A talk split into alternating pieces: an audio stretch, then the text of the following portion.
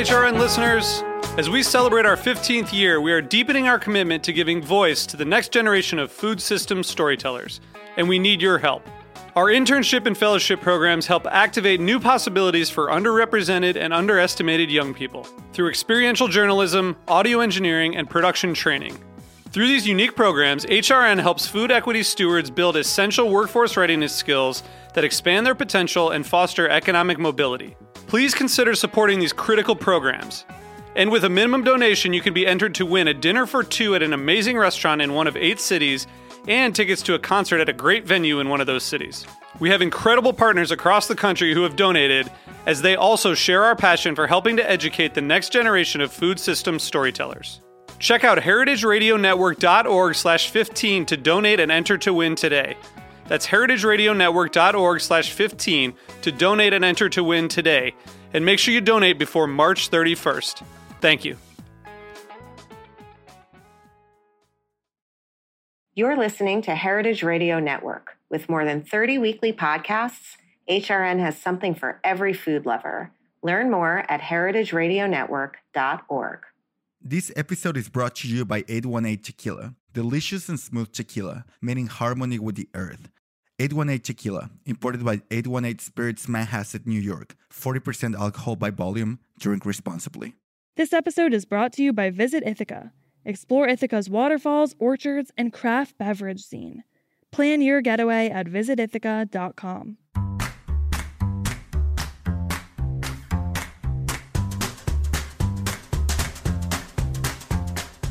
I'm Allison Kane, and welcome to In the Sauce, a podcast about building consumer brands from the ground up. I love doing this show because I get to interview everyone from production gurus to marketing and social media mavens, anyone who can guide me on this crazy journey. This is the story of building Haven's Kitchen sauces, but it's also the story of every growing brand because we're all in the sauce. Today, I'm speaking with Anna-Lena Kamenetzky from Touch Capital, a venture growth investment fund focused on consumer products and services companies. Before venture investing, Anna-Lena was a partner at JAB Holdings, a large cap investment firm in the CPG space focused on roll up strategies in beverages, food, personal care cosmetics, and pet care, where she helped build the second largest coffee company in the world. Anna-Lena also spent eight years in investment banking at Goldman Sachs focused on media and tech, and five years in private equity focused on operational restructurings in Asia.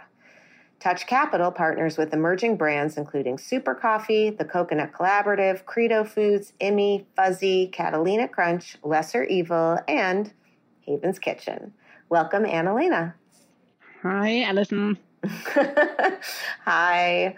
This is like this we have these calls and I'm like, "Hi guys." And you're like, "Hi, Allison." you know, what are you going to tell me this month? Um, well, the good news is this this discussion we're having isn't me reporting to you in any way. I get to just ask you lots of questions. So, um, I'm very happy that you are finally on. I've been trying to get you on here for a while. Thank you so much for having me. I'm very much looking forward to it. Yeah, and so the, it goes. I just want to before we start talking about investing in all of that. It, it is a weird time uh, right now in this country, and I think that, um, you know, it feels strange to just kind of be going along and acting like everything's sort of normal because the world around us, regardless of your beliefs about anything, is just, I think a little bit crazy feeling. And I would say that, you know, there's just a ton of uncertainty um, around everyone. And so I think it's worthwhile to have someone like you who, I don't know, you're a bit of a um, steady ship, I feel like, in a sea of kind of craziness um, on here. And I think that it's going to be really helpful for people who are, you know, we hear a lot of things guard your cash and be capital efficient and, you know, lower your cost of acquisition and improve your, you know, but I think you're going to be very helpful at actually giving us straightforward, practical advice that we can you know, we can't control the world around us, but we can try to at least control our companies a little bit better. Um, so I just I want to thank you, um, and I'm just really looking forward to this conversation. Well, thank you very much for for uh, characterizing me as a steady ship in, in the wild seas. I mean, yeah, uh, I think that's, that's what you should put on your to yeah. live up to. no, but, but you are especially when I especially when I look at all the all what's going on currently in the world. I mean, certainly agree that there's a lot of uncertainty, but. Yeah. I, I I'm glad that you see it that way because I think that's actually one of the uh, one of the things a, a, good investor in in in a venture and growth company should be is to to uh, you know to be a a shoulder so to say to to lean on and uh, and give advice in uh, in in bad times and good times so to say yeah um, and and, and that, that advice, stability yep. so yeah i'm i'm glad that that uh, that that has come across yes it has and i think also you know um advice in crazy times can sometimes feel, you know, um, like the you know, uh oh, we're, you know, now you got to do this. Uh oh, now you got to go this way. And, and I mean, that's the steady ship piece that's so helpful mm. with you is that it's just, it's, it's steady. You don't seem particularly moved around by you know, wildly good or even like strangely not good um, stuff because it seems to me like there's a little bit of I've seen this, I've seen worse, I've seen better. like this is just par for the course, and you're on the course with us. Um, and and so on that note, um, let's just start with a couple of you know straightforward, I think, tactical moves right now in the current environment that we're in that you would just sort of blanket regardless of what the company is doing or the you know selling or the size or the team like what are just a couple of overarching principles that you would say will be helpful to emerging brands in the next 12 to 18 months? Yeah so, I mean, uh, I think the the most important uh, advice that uh, I think is is relevant for everybody right now is to just have as much cash as possible, so to say, to make sure you can weather the storm for the next 12, 18 months, uh, no matter how exactly it's going to turn out, because mm-hmm. I think nobody really knows where we are going from here. And so, I think um, on both sides, yeah, a if you can raise more cash right now through extension rounds, through SAFEs or convertibles, uh, I would definitely advise to do that. Um, the the upside, obviously, of using those tools that I just mentioned is that you don't necessarily set valuation at this point, which is, mm-hmm. is not a great point to do it. Yeah, right. but so if you can just kind of use the old one, or if you can agree with your um, existing shareholders uh, that you that you do a SAFE or convertible, I think um, that uh, that is obviously helpful.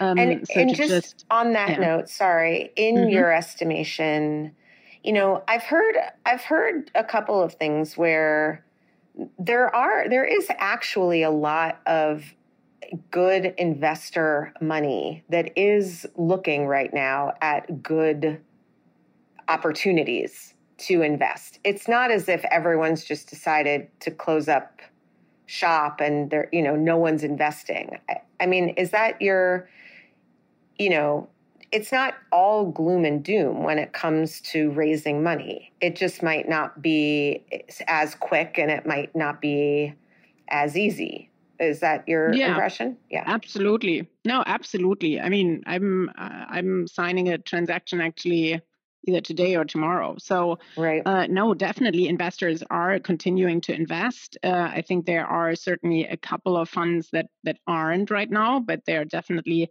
uh, sufficient investors out there who want to invest in high quality businesses. I think right. the bigger uh, difference is is what I just said in high quality businesses. I think yeah. in the last years, you know, uh, I think almost every business got funding.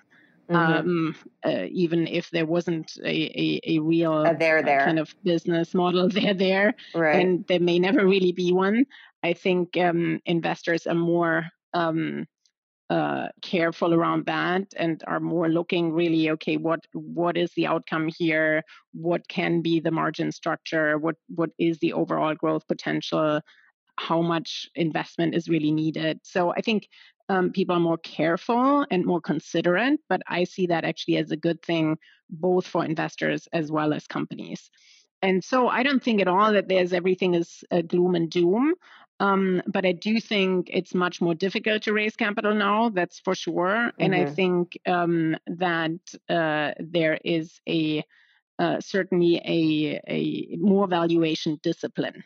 Right. I would say to, yeah. is, is the way to to to uh, characterize it. Yeah, and I had um, Mike Gelb on last week from the Consumer VC, and we were talking about something sort of similar. And it does feel like the funds are continuing to invest because that's what they do. But maybe some of the individuals that were having fun investing in, you know, cool brands that they liked or friends of friends or whatever, that seems to have slowed down. It, it seems like the the sort of I can I can find enough people to to put you know fifty thousand dollars into this kind of thing might not be happening quite as much. That the funds that are meant to sort of do this professionally are still doing it, and maybe fewer sort of individuals and people aren't necessarily putting together those SPVs the way they were. You know, that's that's my impression. Would you agree? Um, yes, I would so to a, to a certain degree. I mean, again, if it's really just individuals, that's that's probably not a great time to go out and, and look for money. But um, mm-hmm. but I think if you look at family offices or so, I mean, they they're certainly also continuing to invest. But I think right. even on the fund side, there are I know of several funds who've just said we're not going to do anything for the next four to six months. Period. Yeah. So wow. um, so I think uh, you know, but but those are probably also more funds that are less consumer, more tech, or maybe mm-hmm. some sort of consumer that uh, sorry tech that went into consumer, right? and uh, and who are more taking the sidelines because they say you know valuation is is currently difficult, right? Um, and so that comes back to what is the valuation expectation, and and is there a a reasonable approach to that from a founder perspective? And I think if people are not overly aggressive in terms of valuation, it's um, it's uh, there, there's definitely still interest and appetite out there for good businesses. And so, speaking of good businesses, so you know, the question was sort of it started with preserving cash and you know making sure to to raise if you need to, and getting that you know getting that runway sort of solidified. And then you mentioned you know sort of the the high quality business.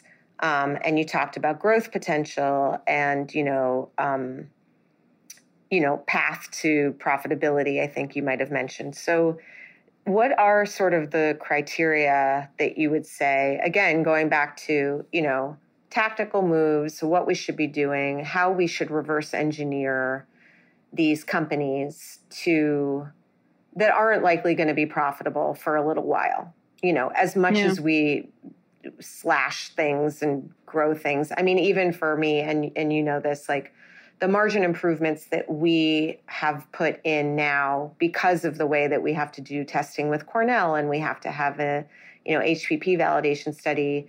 We're not going to see those on the actual pouches on shelves until February of 23. We did the reformulation for a couple of SKUs in the last, you know, three months. Um, those margin improvements just take some they just take a while to kind of work their way through the system. Whether it's because you need to create a new package and the printing of the labels now takes 6 months longer than it used to or whatever it is. So there's there's there's wins. A lot of the wins are not immediate wins even if you are being really really smart and very cautious. Um, you know so what else are the things? I guess it's sort of a double question on the on the operations side and on the spending side, perhaps um, that that would be that we can be doing right now to make us viable and attractive. Yeah. I guess. Mm, yeah, yeah. No, I mean, absolutely understood that many um, things take a time to to implement and to kind of show its results. But that still doesn't mean that uh, now is the right time to actually do them. So I think mm-hmm. the the overall it's it's really a go line item by line item exercise and uh, and look if every dollar is working as hard as it could yep. and should. Mm-hmm. Yeah, and some of these benefits will only come through in a couple of months or even only next year and others are more immediate but i think the exercise still you know is is a helpful one for everybody. Um I mean, I one uh, uh, colleague I used to work with always says never never waste a good crisis, uh, right? Uh, because you can really reset your business uh, to a different profitability level, and I think that's really what needs to be done, and and what's in the end helpful.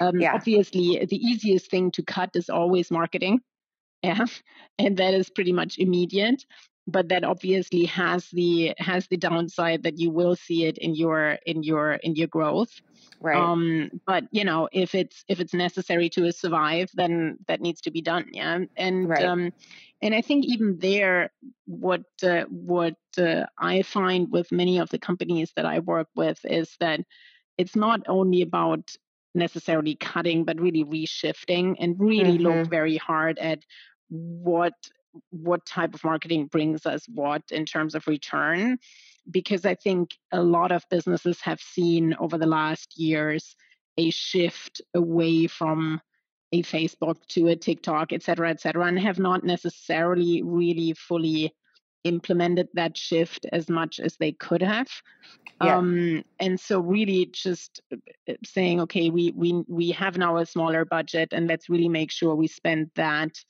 uh, where it where it uh, yields the best results. Um, I think that's that's an exercise that's certainly worthwhile for for everybody, independently yeah. almost of the crisis. But the crisis is, so to say, a good a trigger to go through that exercise. Yeah, I mean, I I happen to find it really fun and satisfying because you know you have all these lines and i'm like wait what's that one thing for what like what subscription is that you know everyone on my team loves it when i do that but um but this leads me to another question because it is something that came up with us um not you and me but my team and me and you know we were talking about uh, a, a sales hire and in a way I've heard, I mean, I've heard, I think you guys have said it to me, a few other investors have said it to me.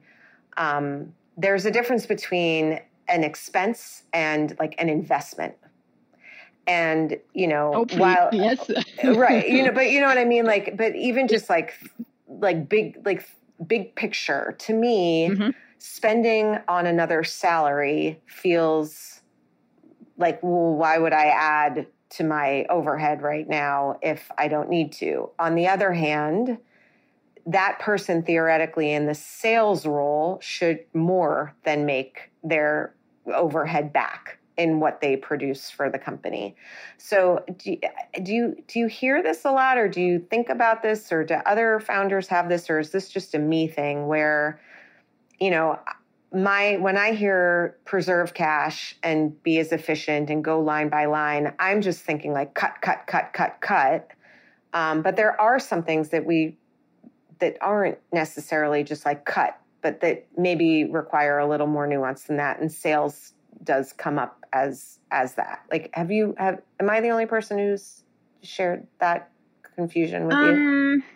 Let's put it this way. I mean, certainly, kind of one of the blanket exercises in quotation marks is certainly a hiring freeze. Yeah, that you say, okay, we, we're not taking anybody new on. But I mm-hmm. agree with you that all of these blanket um, measures obviously need to have the ability to uh, you know, to adapt and adjust for a specific good reason. And I think right. a head of sales or even a just general salesperson can be that reason. Yep. If uh, if if there's a very clear case why that is is is worth it in this current environment, and I think. Yeah.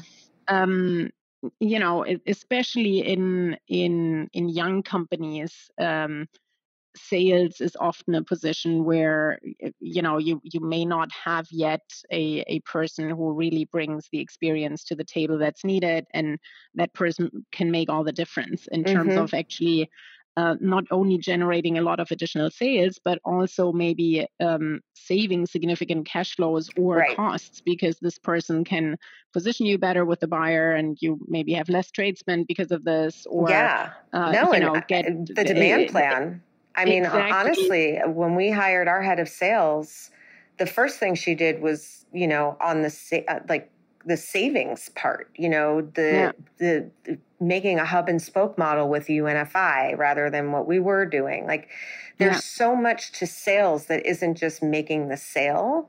Um, exactly. And uh, you know, who knows that when you first get into this, it's yeah, it that's so, the smallest part of it almost. Yeah. So yeah. I think for me, uh, you know, if you get somebody who's really experienced in the field that you're looking for and you currently don't have these capabilities, mm-hmm. these are probably really investments right. that are very worthwhile. Yeah, another uh, another area where where I often see um, young companies kind of being suboptimal is mm-hmm. to really have a good finance and planning person. Mm. Um, and because of that missing person, you know, you suddenly end up with inventory that you can sell, can't sell, and mm-hmm. maybe with no inventory of things that could have sold, and um, you know, it, just or or a lot of kind of manual ways uh, that that could all be automated, et cetera, et cetera. So I think you know it, it's yes conserving cash but but in a Smart not way. necessarily everything it's not a cookie cutter approach right yeah yeah i mean talking about finance for a second um, it, that is the one you know again i can only really use my company and a couple of the companies that i you know I'm friends with the founders and have sort of behind the scenes looks at. But finance definitely seems to be sort of the last, if you think about the buckets, you know, there's ops and there's sales and there's marketing and there's finance. And then there's all this like stuff in between, you know, that kind of gets lost. And then eventually you, hire those people. But the finance piece is is definitely the one that a lot of people are trying to figure out. And a lot of us have outsourced finance teams, and that's broken down into accounting and bookkeeping. And then there's like a, you know, planning and analysis piece, which is very hard to do outsourced because you're just not really in the business as much. And it, it, it, on the flip side, it tends to be the last thing that we kind of bring in house because it's sort of it feels like we can kind of skate by without it. Do you, have you seen that the ones that bring it in earlier? I know this is a, a really reductive question, but do you feel like, as a rule, maybe we're bringing that piece into our businesses too late, and we shouldn't sort of put it in fourth place when it comes to hiring? I think it's a really difficult question because I agree it's kind of less important than the others theoretically just to get the ship running, so to say. Mm-hmm. But I think with the significant supply chain issues, broadly right. speaking, over the last years, I think that that planning piece in particular, um, if it's not done well, and you've said yourself, it's very hard to outsource that.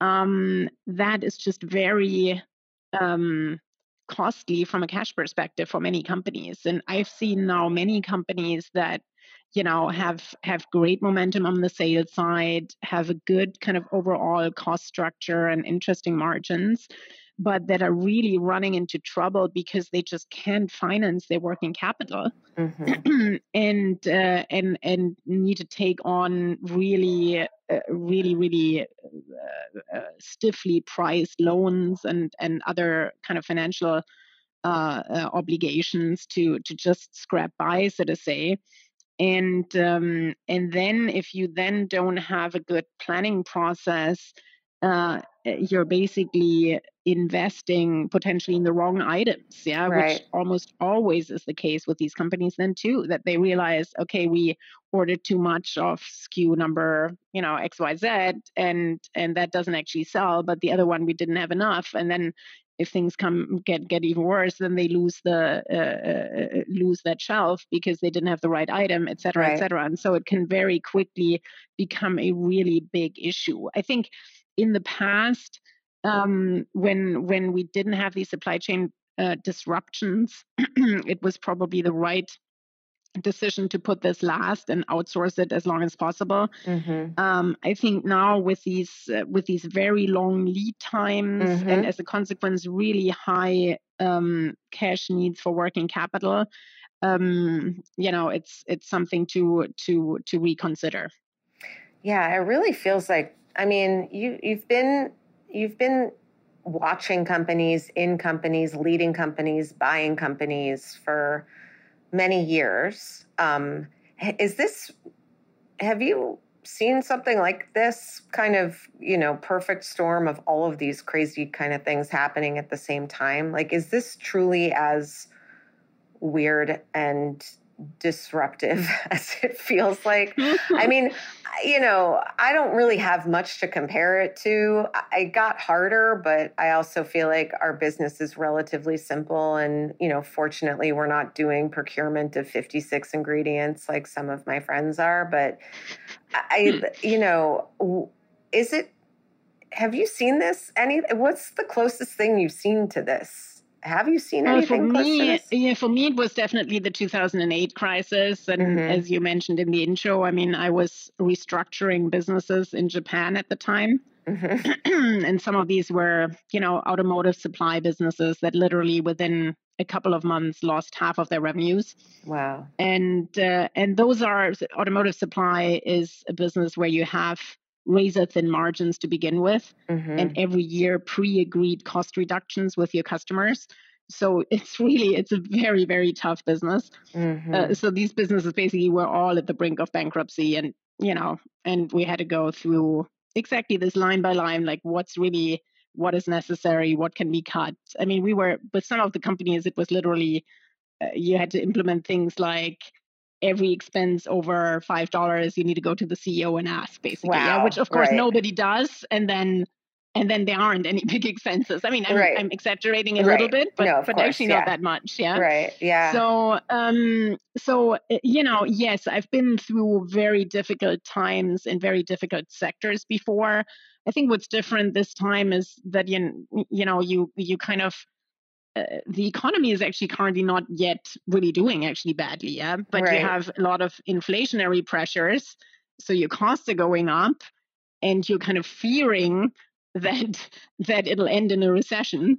And yep. then you know, then you have a, a top line that's you don't know exactly what it's going to do, and and your costs have gone up, and so you know, uh, I think that's kind of the difficulty at this moment that a lot of companies, especially young ones, feel that they are standing you know they're kind of on a treadmill but don't go anywhere so right. you yeah. know whatever progress they make on the cost mm-hmm. saving side is immediately eaten up by inflation and then they are staying there with the same margin as they had before yeah, no, I think yeah. that's a really, really good so, way to put it. Yeah. So, so I don't know if if that's how you feel, but but that's at least what I get from a lot of the companies I work with. That they like, man, we we made all these adjustments, and but our margin's actually the same. Yeah. Yeah. Um, well, I mean, or I, or something random happens that or something know, random happens eats exactly away at you, that margin that you've exactly. just like worked so hard to get. Exactly, you know, yeah. exactly. And at the same time, I think what what they also see is that cash conversion cycle is becoming longer and longer because of this crazy supply chain that you need to order earlier mm-hmm. and earlier. Mm-hmm. Yeah, but still get paid at the same rate as before. And so suddenly, what used to be maybe a two to three month cycle is suddenly a six to eight month cycle, which you need to finance. Yeah. Um, and so I think from my perspective, um, what I see slowly starting already, and I don't know if you see that yet in your business, but I think um, some businesses are already starting to see it, and I see it kind of more from a macro perspective, is that I think that um, customer acquisition costs are probably going to come down quite a bit because a lot of companies have cut marketing. Mm-hmm. Um, I would expect that um, hiring is going to become easier mm-hmm. as I think a lot of companies have started to make redundancies. Mm-hmm. And so I would hope that at least some of the inflationary pressures are going to ease up a little bit. Right. Um, and yeah. then there's still, of course, the uncertainty around, okay, what's going to happen to my top line? And I think there, um, you know, you, you almost need to do a little bit the same analysis going line by line and and really think of what what what are my core products um, and how can I make sure that they are really offering great value for money for your consumers because yep. in case we are going into a uh, into a recessionary environment and maybe we aren't and then you know we're all uh, that's all upside mm-hmm. um, but if we are i think what at least i've seen in the past is it's it's not necessarily that consumers go for the cheaper item but they certainly look for value for money mm-hmm. and um, and so i think just making sure that your products are being perceived as good value, which doesn't, which is not the same as being cheap. Yep, hundred um, percent. Just I showing the value is, is, that is important, important. Right? Exactly. Okay, we're going to take a quick break, and when we come back, I want to ask you about sales channels while we're talking about this, and we'll be right back. Hi, I'm Katie Mosman Wadler, Executive Director of HRN. HRN is dedicated to amplifying voices from all across our food system. Today, I'm asking listeners to take part in our summer membership drive by helping sustain our mission to expand the way eaters think about food. As a thank you for this tax deductible donation, you can receive some great HRN swag, including the HRN cap, wine carrier, or a special spice set from Burlap and Barrel. By becoming a member, you'll play an essential role in keeping nonprofit food radio on the air. Go to heritageradionetwork.org slash donate to become a member today. Thank you for your support. I'm Chava Periban, co-host of Agave Road Trip on HRN here to talk about 818 Tequila. 818 creates their tequila using traditional methods that a family owned and operated distillery in Jalisco, Mexico. From the blue agave they grow to their recycled glass bottle, 818 emphasizes the earth's importance in all they do. Their distillery runs on biomass and solar power, which means they don't rely as much on fossil fuels and are able to reduce their carbon footprint. Their labels, corks, and boxes are all certified by the Forest Stewardship Council as coming from sustainability managed forests. 818 is a proud member of 1% for the Planet, through which they support HRN as well as Sacred, my organization in Jalisco, where together we transform agave byproducts and water waste into adobe bricks that are donated to local infrastructure projects, like a local library in Zapotitlan de Vadillo. Visit drink818.com to learn more about their sustainability efforts and find 818 near you. 818 has been part of so many magical nights for me, and I hope you enjoy it as much as I do. 818 Tequila, imported by 818 Spirits, Manhasset, New York. 40% alcohol by volume, drink responsibly.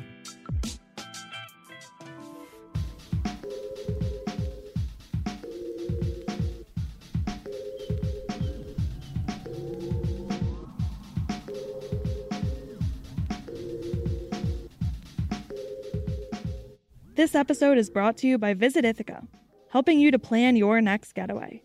Ithaca has waterfalls and wineries, art and theater, outdoor recreation, and family fun. The area is famous for its glacier carved gorges, co op run businesses, and cultural influences from Cornell University and Ithaca College. The area is well known for its local cideries, which are leading the way in America's cider revival you can hear from the region's cider makers directly on HRN's series Hardcore.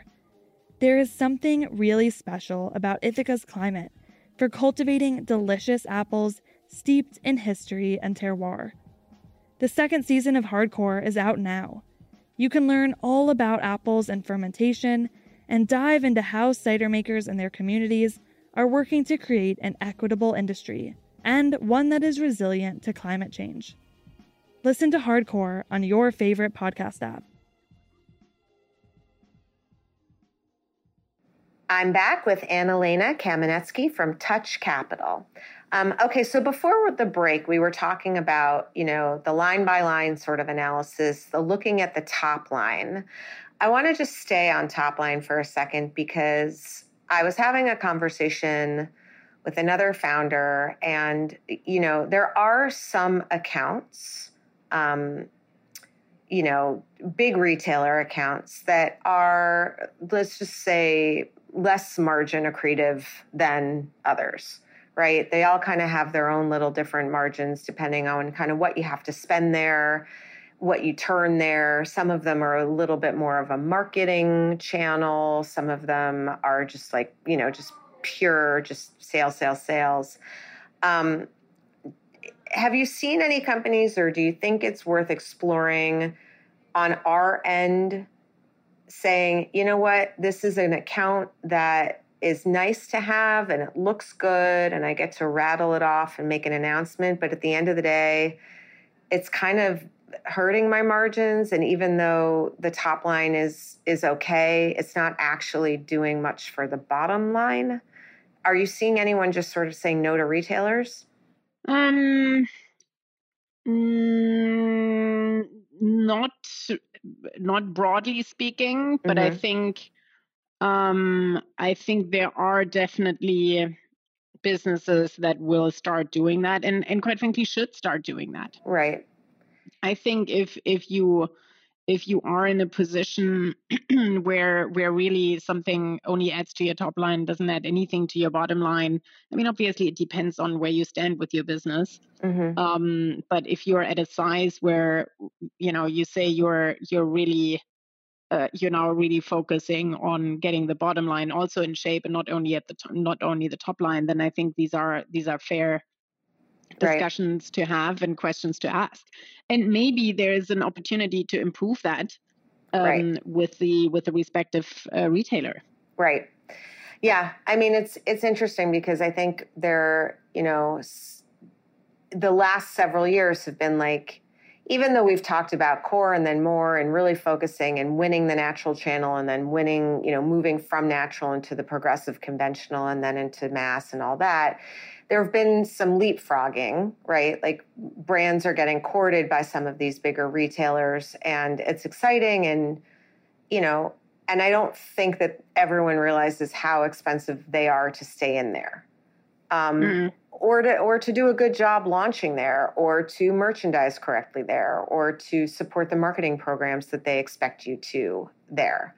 Um, mm. And I, you know, I just it's okay sometimes if you're like, you know, this channel, even though it's a quote unquote sales channel, we're really thinking of it as awareness.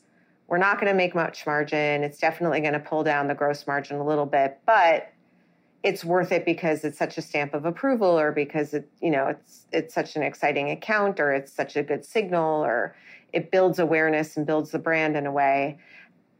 And that felt kind of like that works when when all all is well but i don't know i'm kind of starting to think like do we want to open some of these doors that are potentially coming our way that maybe not be as strong for the bottom line because we want to get to the point where we're in these stores and these accounts and on the flip side obviously the volume does help us a lot you know with pallet configurations and freight costs and things like that but it's it's just an interesting thing that I've been thinking about a little bit lately, and I'm wondering if you've seen or you have any thoughts on. But it seems like maybe it's just a real case by case basis.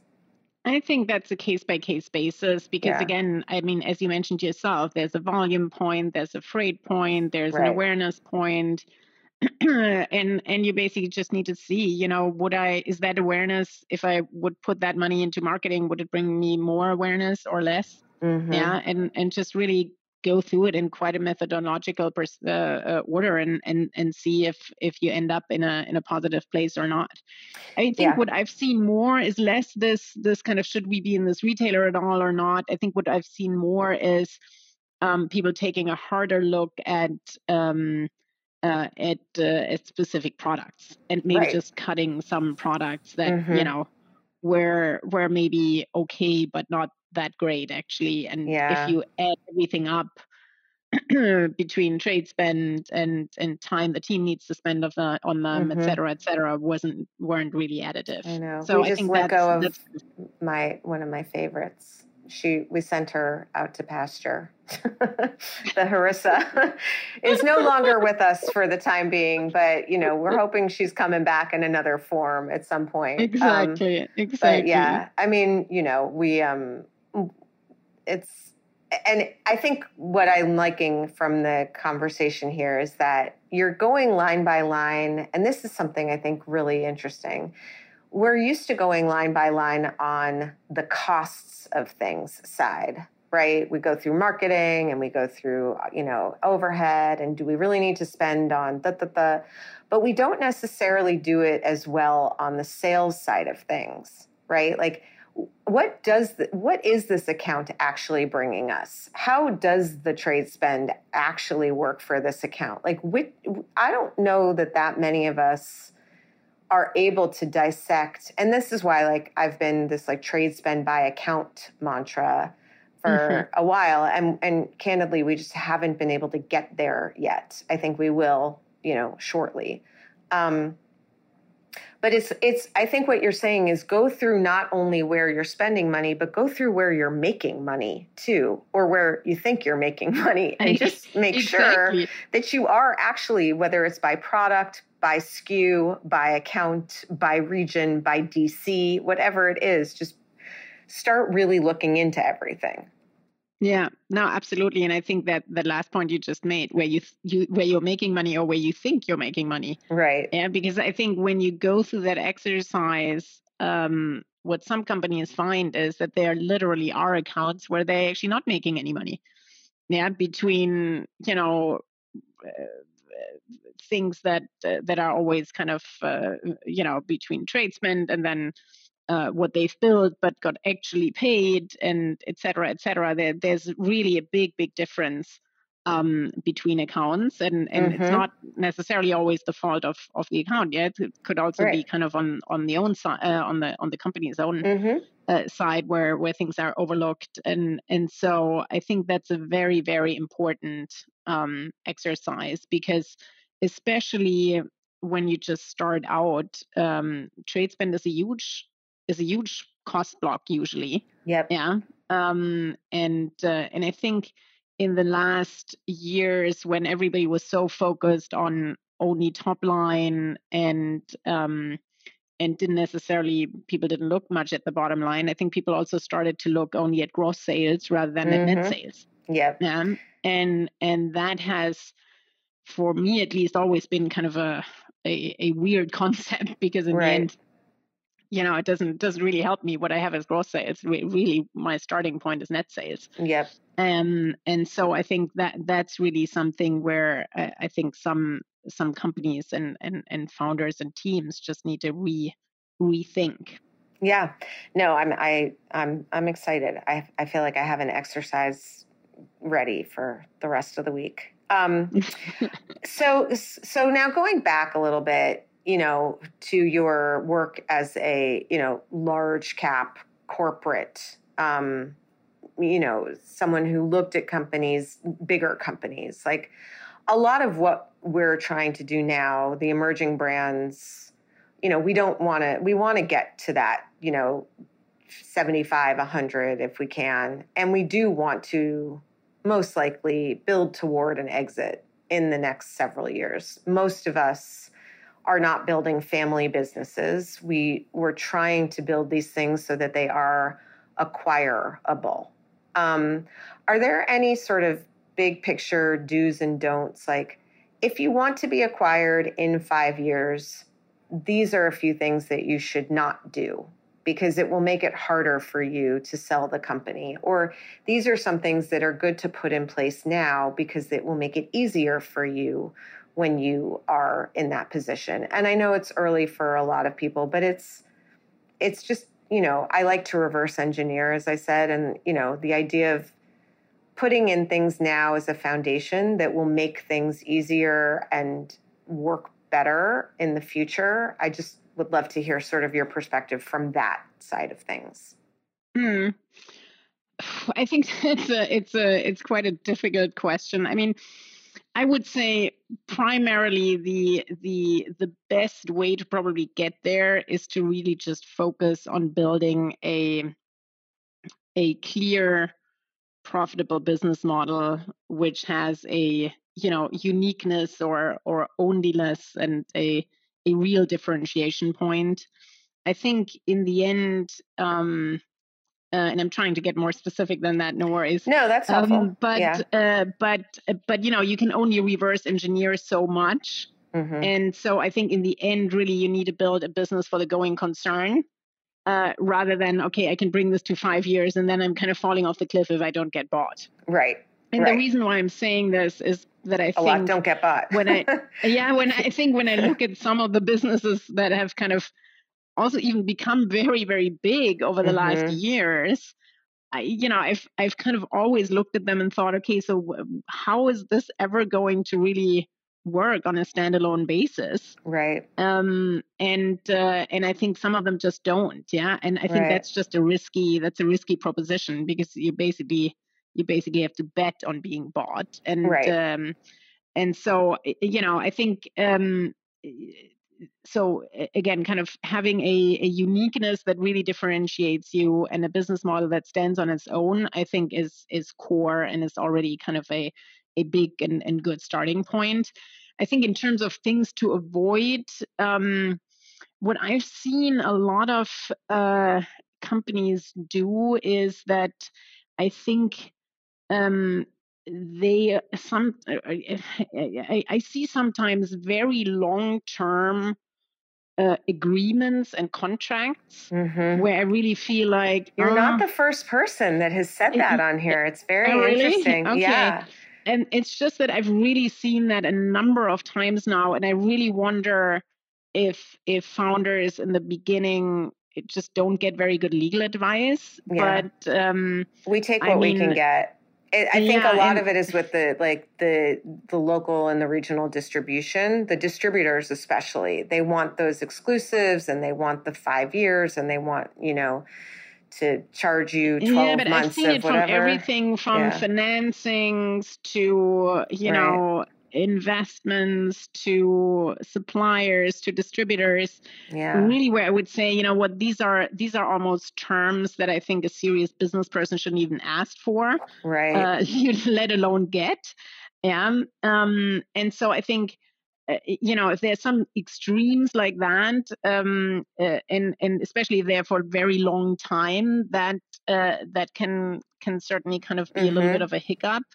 I think the other point that uh, uh, some people don't pay enough attention to is that they actually kind of own their brand and have have have really uh, kind of made sure that they protect uh, mm-hmm. not only the brand name but also kind of the look and feel of right. the brand and and all of these things yeah so i want to make um, a plug for a couple of months ago everyone listening i had on my trademark attorney um, i don't remember what the name of the episode is but her name's amanda roach and so, if you're listening to this and you want to queue up the next episode to listen to, I had her on. I've never met anyone. I think I might have told you about her, Anna-Lena. I've literally never met anyone that loves their job as much as she loves trademark attorneying, if that's the okay. right word. She's a copyright fanatic. She loves trade dress. She loves protecting emerging brands. And she said on that show, that most of her work is actually on the investor side, looking at companies who have been operating for years that don't own their trademark, that haven't protected their trade dress, that haven't, you know, done the trademark in Europe, for example, or, you know, and she's like, there's so many avoidable mistakes that brands make just because they don't they don't really understand how important the name is or the or you know or those or those trademarks are um, so on, I just wanted to clue everyone in that we have had an expert on this show, and you can go back and listen to her. She's also just she's infectious.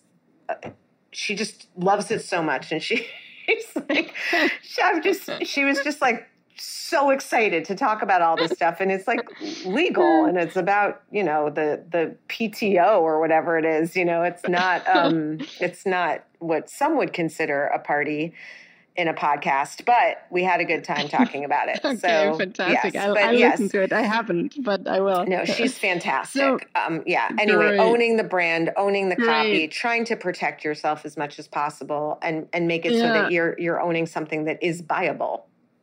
Yeah, that it's it's viable, and and again, right. kind of really being really having a clear and unique positioning um, um, because I think a lot of a lot of the operational kind of improvements, et cetera, et cetera, that one could do, or uh, I mean, big companies that that uh, that are kind of potential acquirers can can fix those. They can handle that. What they're not going to want to fix is, you know, your uh, the excitement of your user base and your you know i mean that thing really needs to be fantastic. Yeah your brand needs to be fantastic. Your your consumers need to love you et cetera et cetera because that's in the end really what they're buying.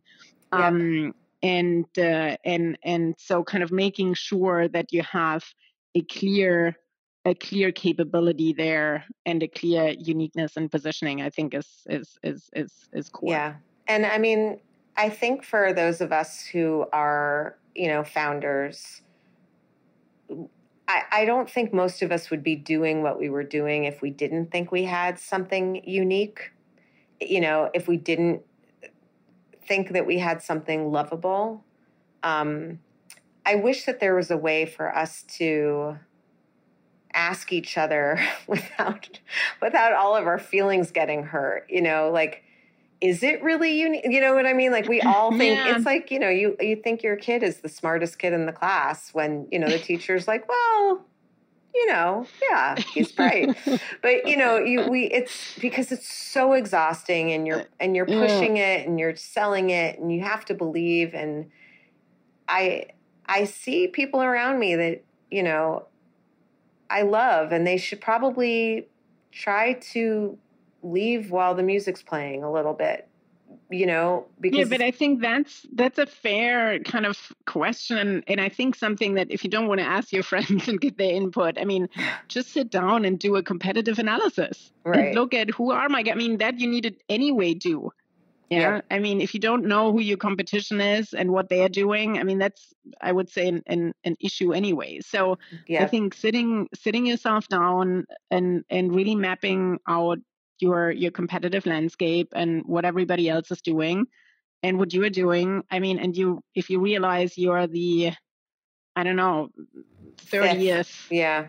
uh, alternative uh, almond milk or something then you know maybe it's not that unique after after yep. all. No that's a really good point. I think the the lesson of this podcast episode is sit down and just take a good hard look at everything you know all of it. Um, because chances are that the things that there's stuff glaring out at you. It's not like this stuff is hard to find. So, to that end, what would be the number one thing you would be looking for in an investor? And what would be the number one thing that you would consider a red flag? Hmm. Um, I mean, steady ship. Let's put, steady ship. Sorry, steady, steady ship. steady ship. Um, yeah, I mean, eh, you know, obviously, it's eh, in the end the number one thing you always look in, a, in a, look for an investor is money. Yeah, I mean, that's, yeah. that's pretty obvious. But um, I think I think it's it's really important to kind of see how, how is the how how is kind of the the the personal relationship with the with the person on the other side with whom you're going to deal on a regular mm-hmm. basis um uh, getting a sense for um, how they generally work with companies that they're invested in. And I mean, maybe there's even the opportunity to potentially speak with some other founders who've worked with them before. Mm-hmm. That's not um, outrageous for us to ask, by the way, right? I mean, no, that's, and that's reasonable and, for us to and, ask. Uh, exactly, and and you know, I think that's that's kind of a, a great, obviously, if you can do that, mm-hmm. um, because I think in the end what you want is exactly that steady ship yeah you want somebody mm-hmm. who's there if you if you ask for advice but you also want to avoid that you have somebody who calls you like three times a week and constantly yeah. has an opinion on something and maybe has or doesn't have the capabilities actually to to have that opinion yeah and right. because that can be really dis- distracting mm-hmm. um and so i think uh, that's something to really look out for um I, I mean, ideally, the, if you the, the good thing and the red flag, yeah. Yeah, exactly. so I think you ideally want somebody who has something to add other than money, um, yeah. but who also kind of understands that they're not running the company you are. Yeah. yeah. Yeah. Um, and Amazing. and who can who who kind of has has that uh, uh, uh, you know can can can differentiate between that. Yeah. Um, I think probably not so much at the beginning because um, you know at the beginning check sizes are relatively small but I think once you're larger, and that really goes to kind of some of the experiences that I saw in the last couple of years. I think now it's not so much the case anymore anyway, but in the last couple of years, I was sometimes shocked how some investors wrote like literally big, big, big checks. I mean, I'm talking several tens of millions of dollars. Oh, wow. Uh, with like very little, like with a couple of days uh, in wow, terms of diligence. Right. Yeah. yeah. And so I think, I mean, that may sound great um, at the beginning, you know, if you're on the mm-hmm. receiving end as a founder, but I think these are probably also the funds that are now really, you know, not in a very good place. And mm-hmm. then that also has an impact on you as a founder. Yeah, uh, I think that's so, such a good point. I mean, yeah. that I, I was really surprised. I don't think that that's probably such a big issue now anymore, but in the last years, I was really sometimes you know working with uh, working kind of together with larger funds and and we were interested in a deal and then suddenly they said oh you know we're they actually already did it with somebody else and i was like what we, we but we only just started i mean right. it was like we only three days in this and they're like yeah the other ones just kind of went ahead and did it but that you yeah. know i think like, i think the point really for uh, those of us on the other side of that is that we don't really think of funds or investors as businesses that can be well or not very well run. We don't really think of it that way. You know what I mean? It's it's an interesting mm-hmm. perspective because you know, they're evaluating how well I run my business. We should also be evaluating how well they run their business. And if if it takes them a minute to do due diligence, chances are they're not running their business particularly well. That's a really great point. Okay, well, that's a really great way to end the discussion. Um, Anna-Lena, thank you so much for coming on the show. This was a really great conversation, and I have a lot thank of you so much for having homework, uh, homework to do. Um, Armin, as always, thank you for engineering today's show and all the shows. Um, next week is July 4th, so I will not be here, um, but I will be back the following week with another episode of In the Sauce. Thanks for listening. In the Sauce is powered by Simplecast. Thanks for listening to Heritage Radio Network, food radio supported by you. Keep in touch at heritageradionetwork.org slash subscribe.